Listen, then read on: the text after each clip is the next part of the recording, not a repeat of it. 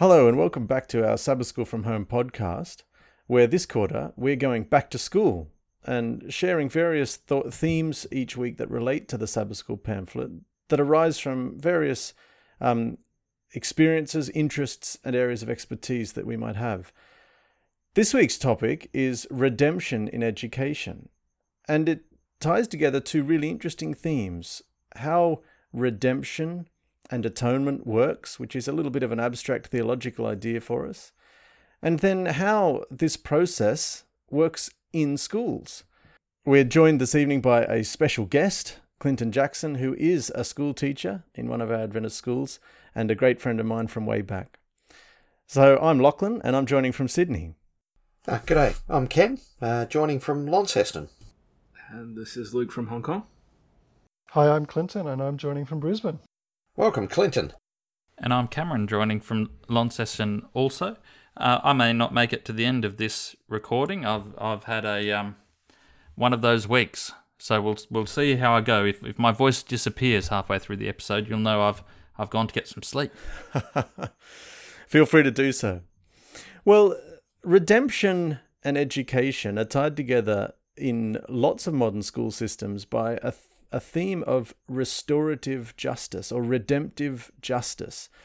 And this idea crossed my radar first a number of years ago when I was a PhD student living in Canberra. And I went to a public lecture by Professor John Braithwaite, who is now a, a retired professor emeritus, but he was a member of the Centre for International Governance and Justice at the ANU and is now part of the Centre for Restorative Justice.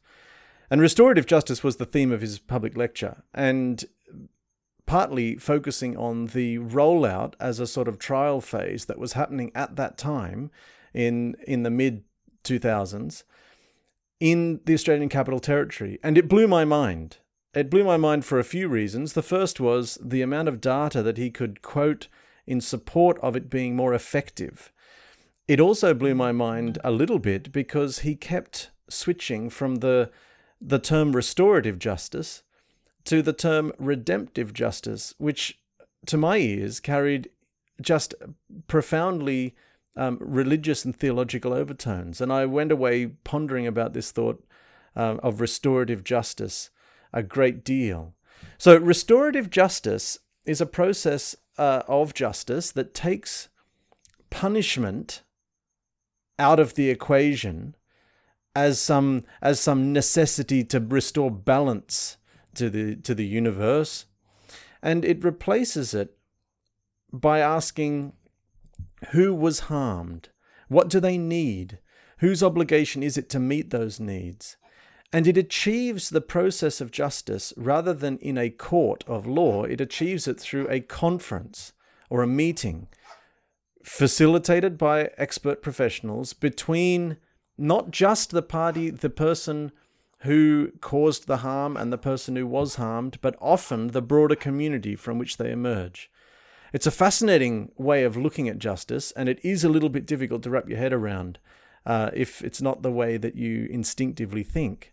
And many of us in the Western world, culturally, have fairly deeply entrenched concepts of punitive justice so that's that's my little history, and then I was fascinated uh, some time ago chatting with Clinton to hear that restorative justice is actually used in our in at least some of our Adventist schools. Um, so, Clinton, can you give us a little bit of a window into what that means when when we say restorative justice is used in a school setting?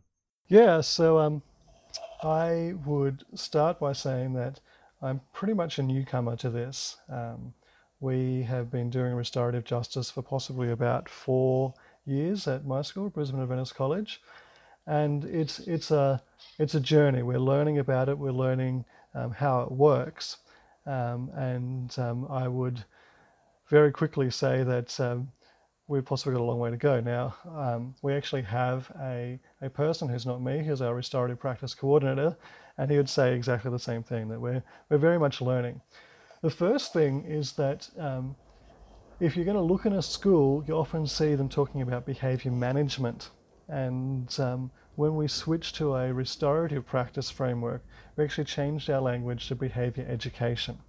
Um, and, it, and it's just a very subtle reframing, but it, it, it changes um, the narrative from one being about um, problems to be managed, and those problems are often children, to, to children who need educating in the correct way to behave. Um, but Lachlan, it's exactly what you, you described. The, the practical working of it is if there has been some um, incident at school, we recognize that it, it um, has um, either resulted from a, a, breakdown in relationship or has caused um, damage to relationships. And so the, the first and primary concern is to to work with the individual that has caused the harm to find out why they're causing that harm, um, what it is in their their relational world that needs some support and some some unpacking, and then helping them to understand the way that their actions have impacted others and affected um, their relations with others, both um, their classmates and the teacher and maybe the wider community, and often involves them needing to, to take some steps to to um, to fix and amend the harm that they've caused. Um, so you know, a really simple example of how that might work is um, earlier this year I had a had a student that you know became overwhelmed with a situation in class and and um, caused a bit of harm, and so that student actually received a lot of support so they could understand both themselves and what they'd done, but also um, ultimately came back and apologized to me and the class for, for the harm that they'd done. Right, and this is the sort of scenario where perhaps when I was at school, it would have been a bit more expected for such a student to get, I don't know, get a detention, get get some sort of punishment. This this behavior is inappropriate, and you must suffer some consequence. Yeah, definitely. Um, the particular scenario was a, a, verbal altercation in class that spilled into a, a, slight physical altercation, and one student stormed out of class, and um, there was there was no purely innocent party. The two the two parties are actually good mates, but on this day they you know just got a bit excited and um, things had spilled over, and yeah, so so in a in an older um, or more traditional framework certainly a, a physical altercation would have resulted in, in um, if not detention, possibly even suspension. But but ah. those were those were not um, those are not parts of a restorative framework. That doesn't mean though that there is uh, an a never ending. We're going to keep building the relationships and try to keep it going because it can get to a point where someone doesn't want to be part of the community or is being so damaging to the community that we we have to make the regretful decision to say, look, your the harm that you're causing yourself and other people is too great, and we don't have the capacity to support you through this. And for the good of our community, we need to move you on. But but exclusion is is not a punishment as such, but a recognition that this this relationship is not going to work out. So I found it very interesting, just doing a little bit of reading uh, before we we came to to record this conversation 15 years ago, when I attended the public lecture, it was pointed out that in the ACT, when this was being trialed, uh, restorative justice was being trialed on a kind of random assignment. Um, certain certain cases from from the the courts were being sent to restorative conference rather than to a traditional court of law. It was pointed out that this trial was limited was restricted to certain kinds of offence and it was non-violent crimes and, and a number of other things. And I was fascinated to read just just this week that um, in fact now around the world in various jurisdictions restorative processes are being used even for you know assault sexual assault uh, violent crimes even murder crimes where you would imagine that it, it, at least I imagine, just guessing, that it might be difficult to apply. So I'm fascinated to hear and read about just how widespread this idea is. And that, that opens a question to the rest of you guys. Um, Clinton said he's not much of an expert. I'm certainly not much of an expert, but I'm a fascinated a follower of this topic. How familiar are you guys with the with the practice of restorative justice? Uh, it's an interesting question, Locke. Our schools talked about restorative justice, particularly um, as we intervene to help students learn appropriate social behaviours. It's interesting, though, that there's there's a fair bit of uh, unrest within the staff at the moment. There's been some rapid change at the school, and not everyone's happy with it. and there's been no attempt to take our our supposed all-in devotion and, and admiration of, of principles of restorative practice and actually apply it to the staff room. Mm. Uh, so that's that makes it an interesting place to, to work at. I want to talk about the dysfunction of my board of directors. that is only partially a joke because you would think that a church administration, a Christian administration, would would be fully on board with the concept of restorative justice. And yet, as I listen to Clinton and Cam talking about it, I realize I don't I don't think I've ever actually come across it in person before. Not not uh, the way they were describing. I've come across the sentiment that uh, you know we we we love this person uh, and uh, they have they have to be punished and that's regrettable. But it hasn't but they've still been punished. It hasn't been reflected in the the systems or the practice uh, in my experience to date. Luke you you mentioned something there that's really interesting which was the w- regretfully punishing um, I actually think, as I learn a bit more about restorative justice, that regretful punishment is the halfway stepping stone. Uh, you, you go from a truly punitive system where you relish the punishment. You get that you get that stick out and you just thrash the person and you enjoy that process. You you step from there to a to a process to a stage where you say, oh, I feel the need to punish because somehow it's not just if I don't, but I'm actually not enjoying this anymore.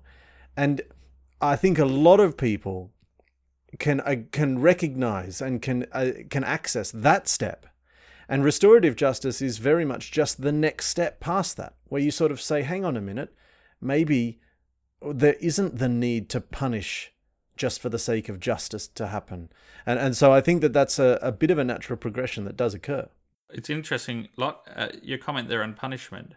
I suspect, from my knowledge of at least school students, and and from personal experience, that that uh, getting a cane or uh, being at lunchtime detention or some punitive measure would often be regarded by many people as a preferable experience to being made to sit down and have a frank conversation about what you've done. Well, I I think that you could well be right. So I don't see that the restor- restorative justice has no punitive component. I, I think it must be very unpleasant for the well. For I had a involved. question about this actually because and this is maybe a question for you, Lachlan, or for Ken, or for Clinton. Um, is does restorative justice, technically, by the definitions that you're aware of, involve a punitive or or, or punishment element of any sort? Uh, so, can I chime in there? Yeah. Um, in the way we apply it, no, there is no punitive um, element to it. Uh, in fact, it's it's quite explicitly not punitive, but it's not easy um, it, it's hard. It's hard as a um, from a practitioner perspective, but it's also hard from the person that that the relationship is being restored with. But I, I would disagree with Cameron that it's it's unpleasant. The the um, circle of practices, as it's called, that I've been involved in, or the restorative conversations, are actually um, often deeply moving they're very healing processes. And so that process of healing can be be painful, but it's not unpleasant because if you if you only ever get to an unpleasant point, then it's not really restorative. That is just punitive.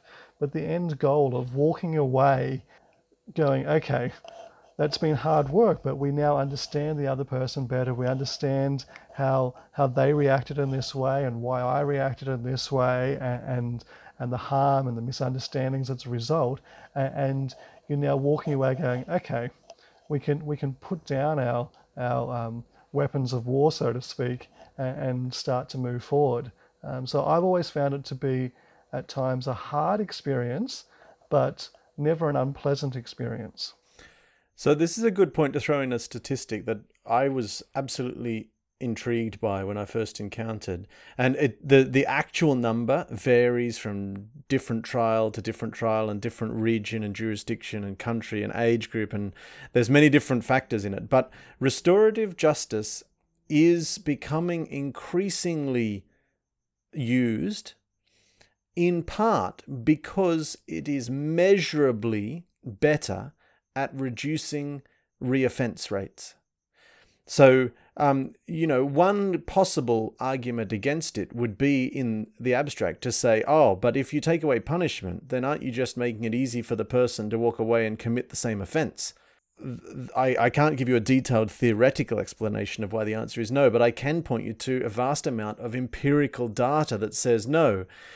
It doesn't it doesn't let people go away and reoffend. And I think the key comes in Clinton's word of education. I think if you if restorative justice has happened um, well, then the person who caused the harm has actually grown and been educated and learnt and and I want to pick up on a phrase, Cam, that you used a month or so ago in one of our episodes where we talked about the law as teacher. And you shared the the idea that justice is pretty intrinsic to us. We all we all know what it feels like when when our own toy gets broken when we're the kid, right? That that feels unjust. The hardest thing for us to learn is that the other person who ho- who owns their toy is also a person, and that if I then go and break their toy, I have caused the harm and the pain that that I know what it feels like, right? And I think that the restorative mm. justice, when done properly, is exactly that learning process. It's the it's the guided and facilitated under recognition. And I guess here there is one other comment I need to make, which is that we're focusing, as we often do, on the uh, what would be called in in more traditional views of this, on the perpetrator restorative justice actually deliberately, as I understand it, shifts a lot of attention onto the person who has been harmed. It gives them a whole lot more control of the situation than is typically afforded by even conventional punitive systems of justice.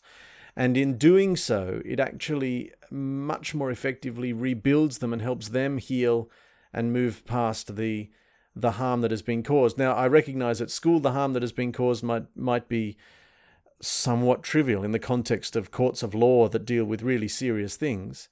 Uh, but as I, as I said, I've been a little bit blown away. I read a fascinating account of a um, a sexual assault case that went to restorative conference rather than punitive court, and the the a great deal was made of the way that it facilitated a certain level of healing in the per, in the survivor, in the person who had been harmed. Is, is it true, Ken, that courts of law don't deal with trivial matters? uh, I have dealt with many trivial matters. I did once have a dispute that was at least ostensibly uh, about the length to which the grass was cut on a local golf course. Um, you know, it's interesting. There was a case when um, I remember. I haven't seen the uh, actual write up of this. I think it was in a social science journal. But I, I was talking with a teacher at school who told me about the study. There was a interesting case where there was a school that had an after school care and parents would occasionally turn up late, which is a huge inconvenience if you're sitting at half past five or something and you're waiting to go home and you've got one child left and their parents half an hour late. And so the school thought that what they would do to uh, solve this problem would be to institute a fine. Any any parent whose child who, who didn't pick up their child on time would be fined, and this resulted in more parents being late mm. for their mm. kids mm. because they no longer had to feel guilty about it because it's fine. They were they were paying the fine. Yeah, it was only twenty dollars. That's something, cheap. So, that's know, cheap childcare. I'll just pay the twenty bucks. Yeah, that, that's cheap. So, and the school can't complain because now, what a relief! They've put a price on it, and I can pay that price. Yeah. and then it's then it's all okay. So you know, maybe punishments don't always have a. I, I think there's a case to be made that fines aren't actually punishment. There, there is there is some models of doing fines. It's one of it's Sweden, I think. Fines, traffic fines are allocated as a they're they're assigned as a percentage of your tax return. So there was some guy who parked his car in the wrong spot in the city for half an hour and got fined hundred thousand dollars. It's it's very smart. Um, it would that does make fines into a punishment. Uh, otherwise, they just become a punishment for poor people. But I'm sliding to my social justice agenda again, and that's not the topic of tonight's. I'm not sure that it's entirely Well- irrelevant, Luke. Um, I- I've been rather silent uh, throughout the course of this discussion because I find myself both uh, heatedly agreeing and vehemently disagreeing with much of what's said, uh, uh, and often at the same time. Perhaps Ken perhaps you need to hold perhaps Ken you need to hold a sort of restorative um, process within yourself. uh, uh, between my different personalities.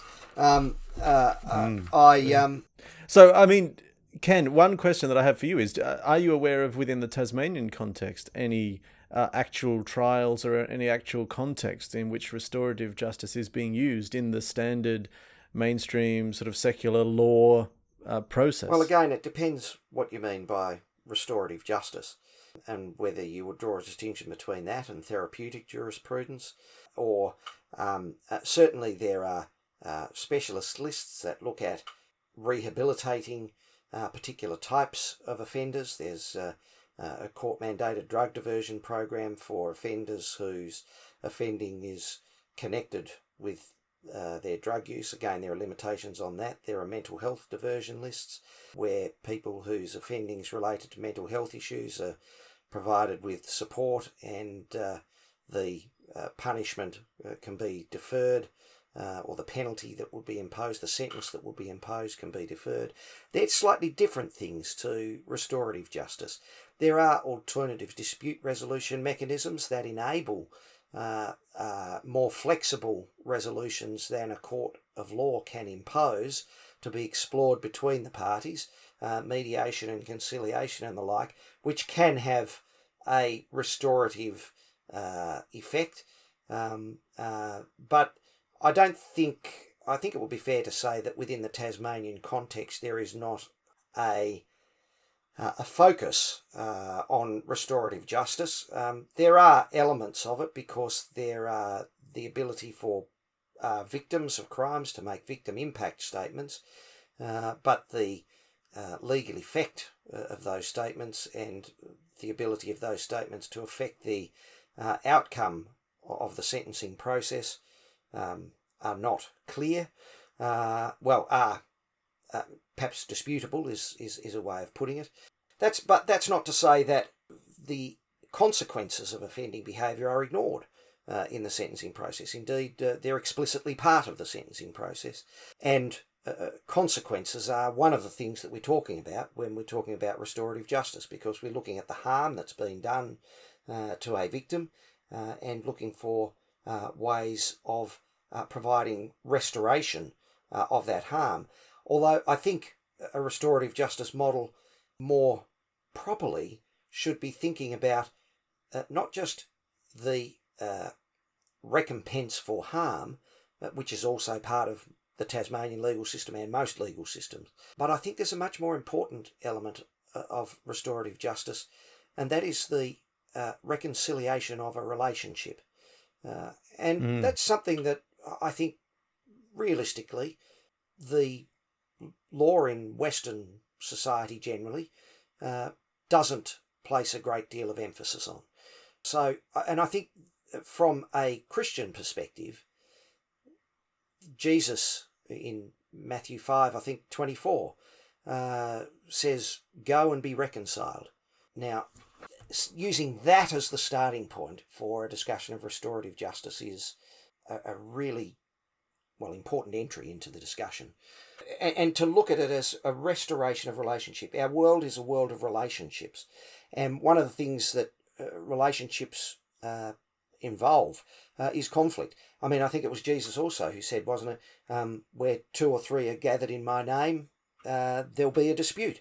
Um, uh, perhaps that wasn't his words but um, uh, uh, i think he recognized that. But there's the, the Jewish saying, Ken. The Jewish saying is that if you get two rabbis together, you'll end up with three opinions. yeah, there's some great there's some great Jewish stories about about, about conflict and uh, the resolution.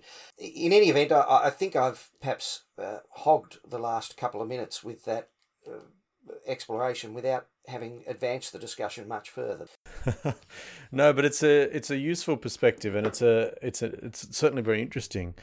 I would like to, in the interest of time, we could talk about this for a great length of time, but we do have to have mercy on those of us that edit. I would like to ponder the, pose the question: um, if we, in in our school systems, or even in our broader social justice systems, are comfortable with exploring restorative justice, what does that mean for our picture of divine justice, uh, especially divine justice as revealed to us and taught to us by the events of Jesus and his life and death and resurrection? And I think that that's something that that we that we need to ask because I want to start this by saying that I do not believe that humans are capable of inventing a justice system that is better than God's. And so, if we can invent a justice system that we can measure to be better than certain other justice systems that humans have used in the past, I think that for me personally, it's just a given that God's justice system is better yet uh, and is even more effective. And so it does cause me to ponder a little bit what are the implications? So, I mean, Clinton, you use this system, um, you teach at an Adventist school. Has there been, is there ever any discussion about the way that this practice of doing discipline and justice and healing within the school community impacts the theology of understanding the atonement offered by Jesus? When one is discussing with a student um, why their behavior hasn't contributed to a classroom, one rarely gets into the theoretical abstract of theories of atonement. Um, maybe you can edit that bit out. Oh no, that's Um, staying. No, that's classic. Well, how many? The thing is, Clinton, how many? How many students are prosecuted for heresy at your school? The question is how many teachers are prosecuted. I was for going heresy. um, no, let me let me um, try an, a different line of answer. Yeah, absolutely. The there is a a seeming conflict between what might be a, a traditional expression or formulation of the gospel story that those of us in a, a Western context are very familiar with, which is basically that sin is some legal um, definition of separation from God. Um, there is a punishment. That punishment is death. We we start racing through some passages in Romans to justify this, and then we we say that you know everyone has sinned and is deserving of this punishment. Um, but the good news is that um, Jesus took that punishment on himself, and therefore we're able to to be justified, and we attach a legal legal definition to that of you know our, our sin, our, our debt has been paid, um, and move forward from that. And certainly, um, at face value, restorative practice um, is at odds with that. But our restorative practice coordinator at school very openly says that restorative practice is is the best expression of, of the gospel he has encountered in a school situation because it's focused on, on restoring and, and uh, redeeming relationships. To, to go from a different perspective, and I, I think I can actually venture a, a perhaps theoretical, theological explanation for why restorative practice works.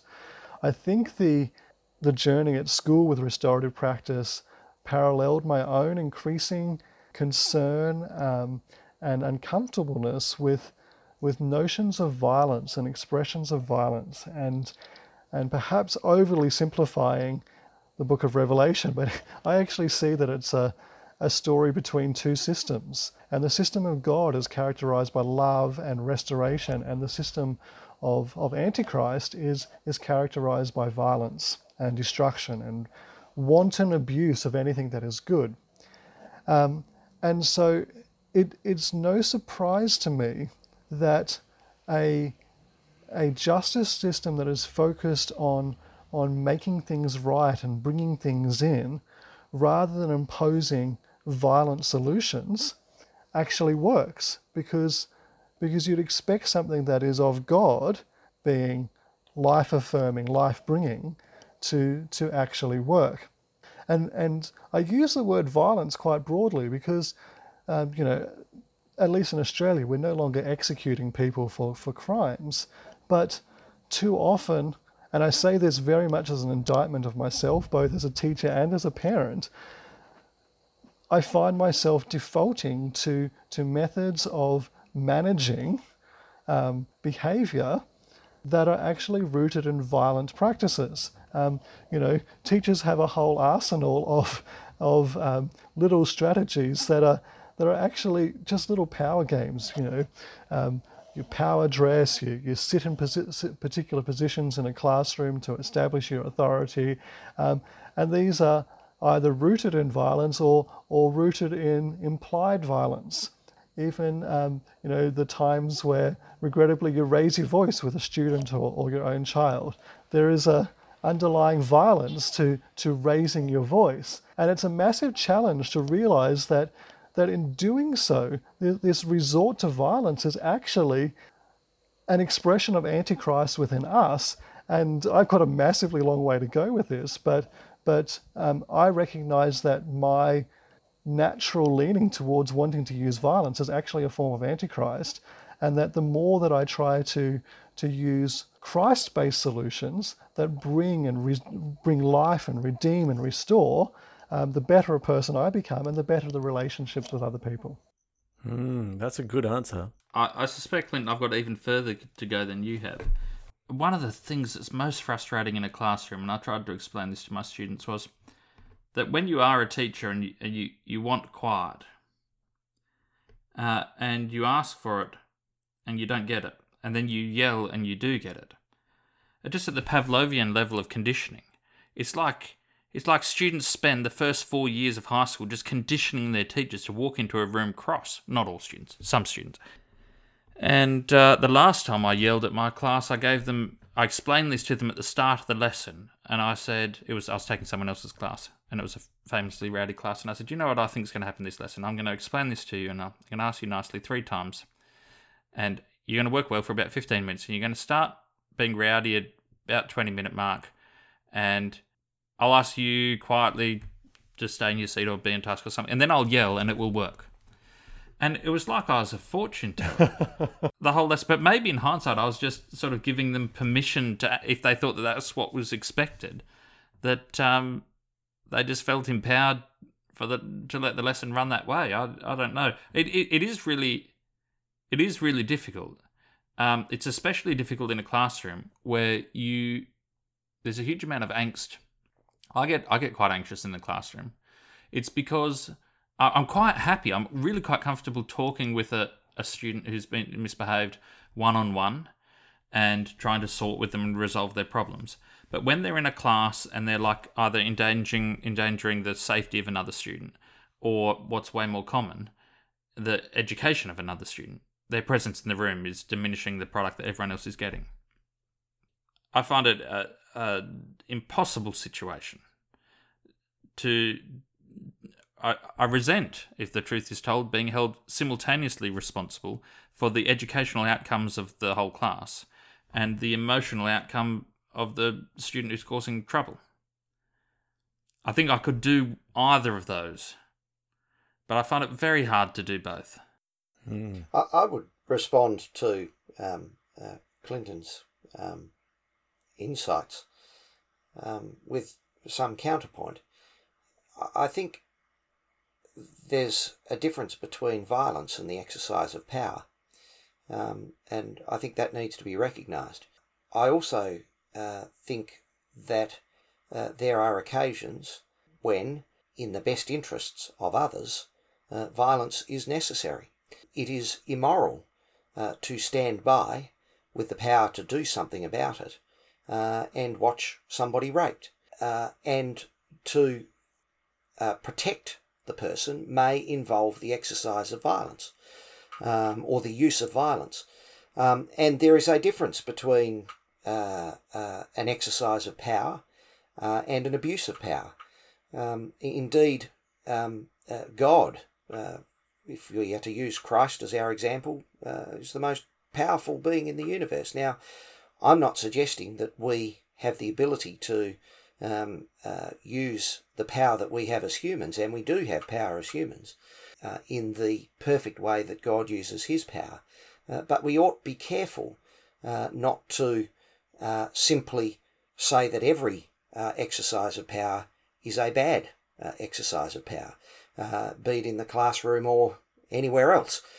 and it must be recognised that on occasions, an exercise of power will involve the imposition of an objective uh, re- behavioural requirement against the will of the person uh, who's uh, uh, offending against that objective requirement.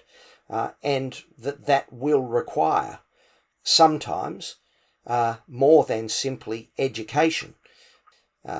it will require consequences, some of which are natural and some of which are constructed in order to do good uh, for uh, those who are potential victims or actual victims um, of wrongdoing, uh, and those who might be uh, in the future. So uh, it's uh, I'm I'm a a firm believer in the restoration of relationships. There are limits on that, and sometimes those limits are the result of the unwillingness of, and I don't have any qualms about using the word perpetrator of the wrong, um, uh, because to uh, not recognise the person as a perpetrator of wrong uh, in many ways diminishes the harm to the victim. The unwillingness of the perpetrator uh, to accept uh, their wrongdoing uh, requires structured consequences um, for that behaviour even if that just has a protective purpose. And we and and look, restoration is a wonderful focus, and it needs to be a central focus.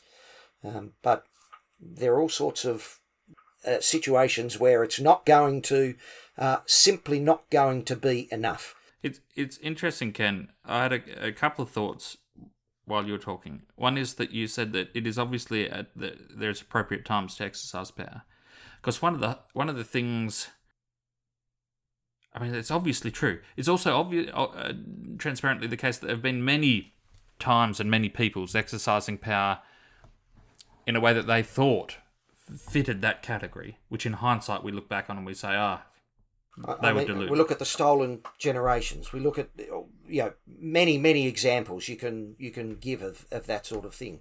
But we need to recognise that in the Garden of Eden, um, mm the very clear instruction that God gave to human beings was to rule.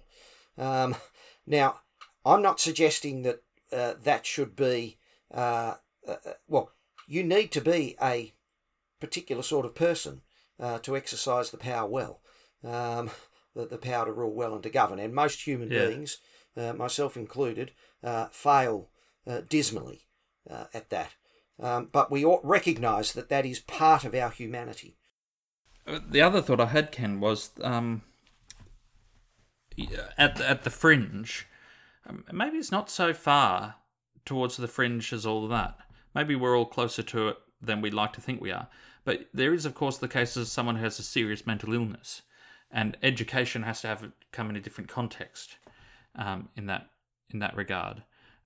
And uh, I had an odd thought this week.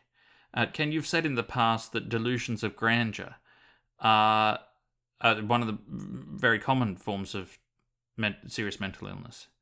And uh, I had an odd thought this week uh, that what if what if Donald Trump's had like a medically like delusions of grandeur he, he's he's just imagined that he's the president of the United States, and the only reason we've not noticed he's suffering under a serious mental illness is because that he has been the president of the United States. mm. so so it has to be it has to be said that um, every every instance, everything that I have read about restorative practice and restorative justice implies considerable skill and training and expertise on the part of the facilitator. Just as in a conventional court of law, we expect a, a judge to have a considerable amount of training and expertise to be able to fulfill that function. Um, I think a restorative conference requires the the uh, facilitation by someone well trained in that process, and that is something that's a little bit a little bit difficult. If we don't have loads of experience with it, it is a bit difficult, and it sounds very airy fairy. Oh, look, we just get everyone to sit together until they all feel good, um, and I th- and I think that that's probably um, slightly an un- unfair but very natural characterization. I wanted to draw, as we come to a close, I wanted to draw attention to just one other aspect that intrigues me so much. Here is a quote about restorative justice. It highlights one of the very, very central factors, and it says, at its best, restorative justice produces consensus based plans through face to face dialogue that meets the needs of everyone impacted, beginning with the crime survivor.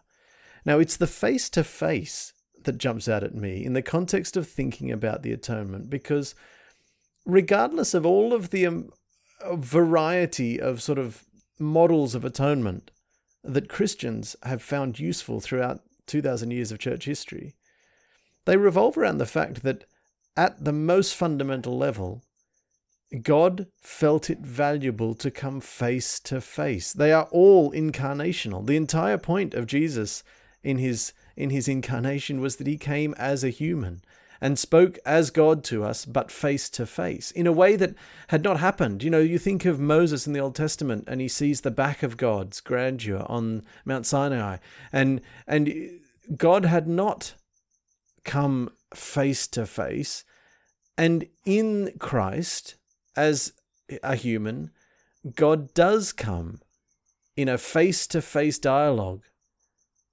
with us. And there is something profoundly um, sort of parallel there with some of this restorative practice.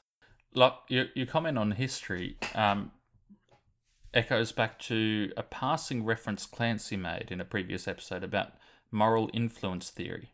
Now, I, I don't know, I didn't know anything about moral influence theory, but preparing for this, I did do some research on different models of the atonement.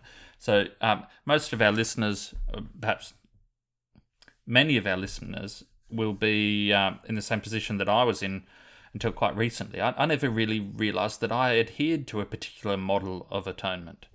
I just thought that what I'd been told was what everyone had always thought, and it was obviously just the way it was. And so, by model of atonement, we mean sort of what was the mechanism?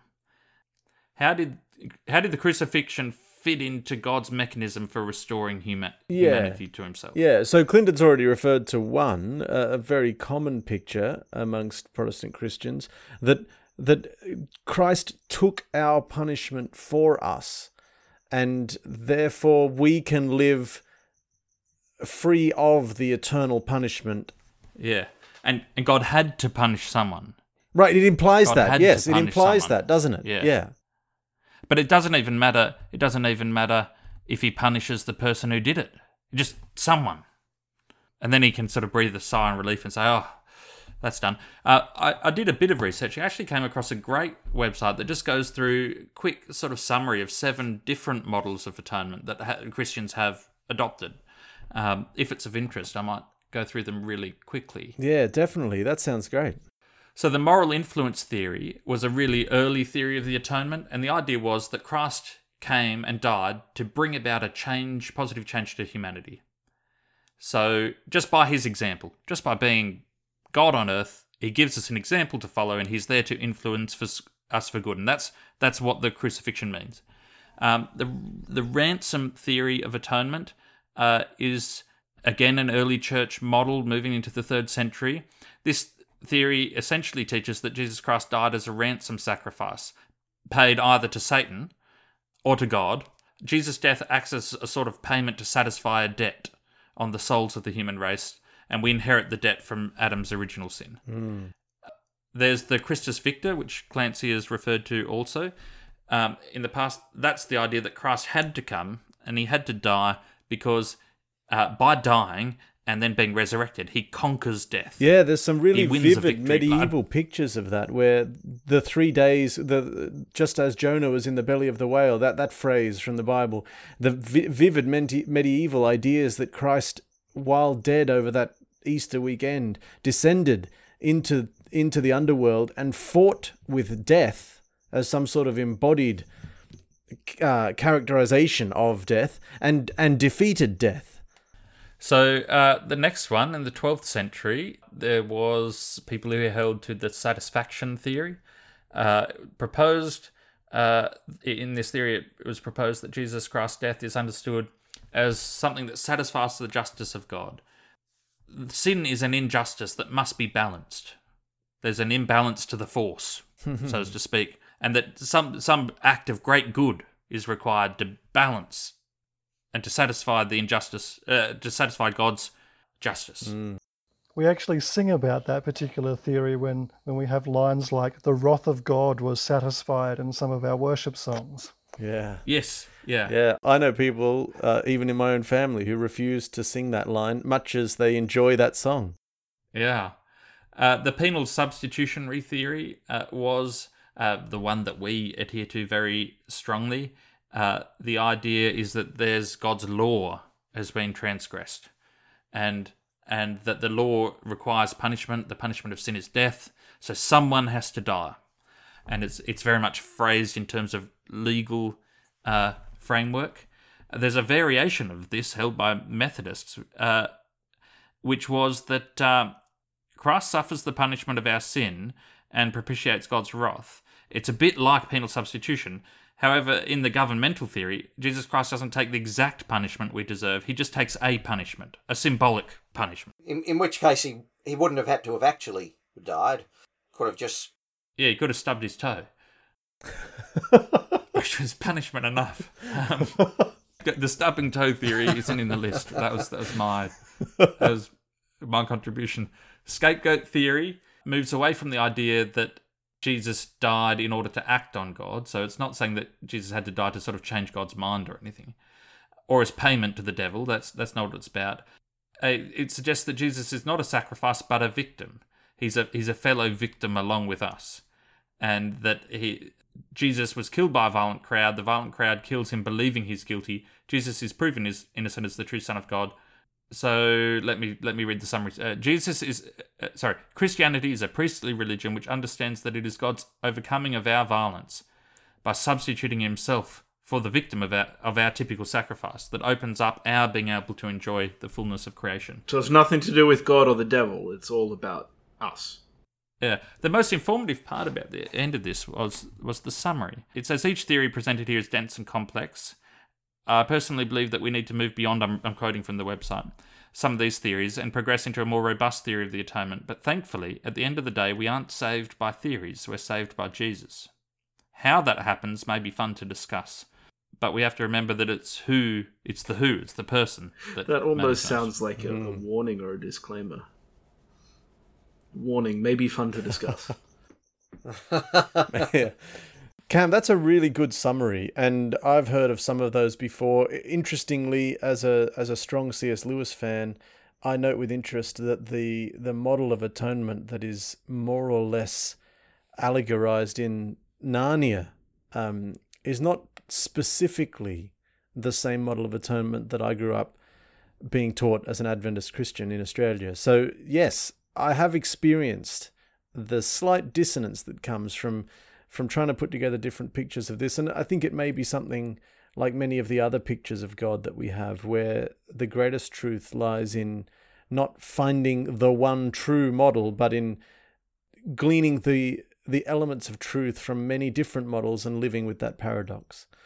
So, in summary, I think that the um, the fact that Christians have found value in different models as their context and culture has changed suggests that we might need to be open to similar learning and um, change in our own pictures and models. I would like to challenge everyone to be on the lookout for this restorative justice, restorative practice. There are huge, huge, and exciting benefits that it promises, that it has to offer. And um, probably some things that we're going to have to change and some hardships that we're going to have to endure or rethink or reconstruct our thinking a bit uh, surrounding. And um, I would like to encourage people to think about the way that this comparatively new, but having said that, in some indigenous cultures, very, very old way of doing justice, uh, can be a very powerful way for us to learn something new of the infinite God. Um, but if you want some further resources about this, when we're talking uh, about restorative justice, uh, we're really talking about ways of restoring relationships uh, that have been damaged by conflict uh, in one way or mm. another. And uh, I've spent my entire professional life uh, working with conflict, and there are two places that I would like to pro- provide a, a, pointer to resources for. One is a book. Uh, if you're involved in conflict and want to think how to resolve that conflict in a Christian way, um, one is a book by uh, an engineer and lawyer uh, named Ken Sande, S A N D E, simply called The Peacemaker, a biblical guide to resolving personal conflict. And uh, the second is uh, an organisation uh, in Australia um, that is called Peacewise. And the little byline for Peacewise is Christian Solutions to Conflict.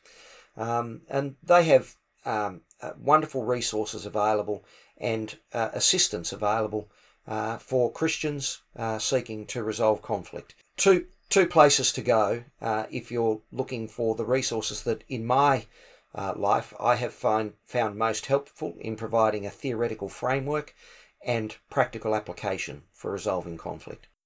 Well, we look forward to you joining us next week and listening to the next episode of this podcast.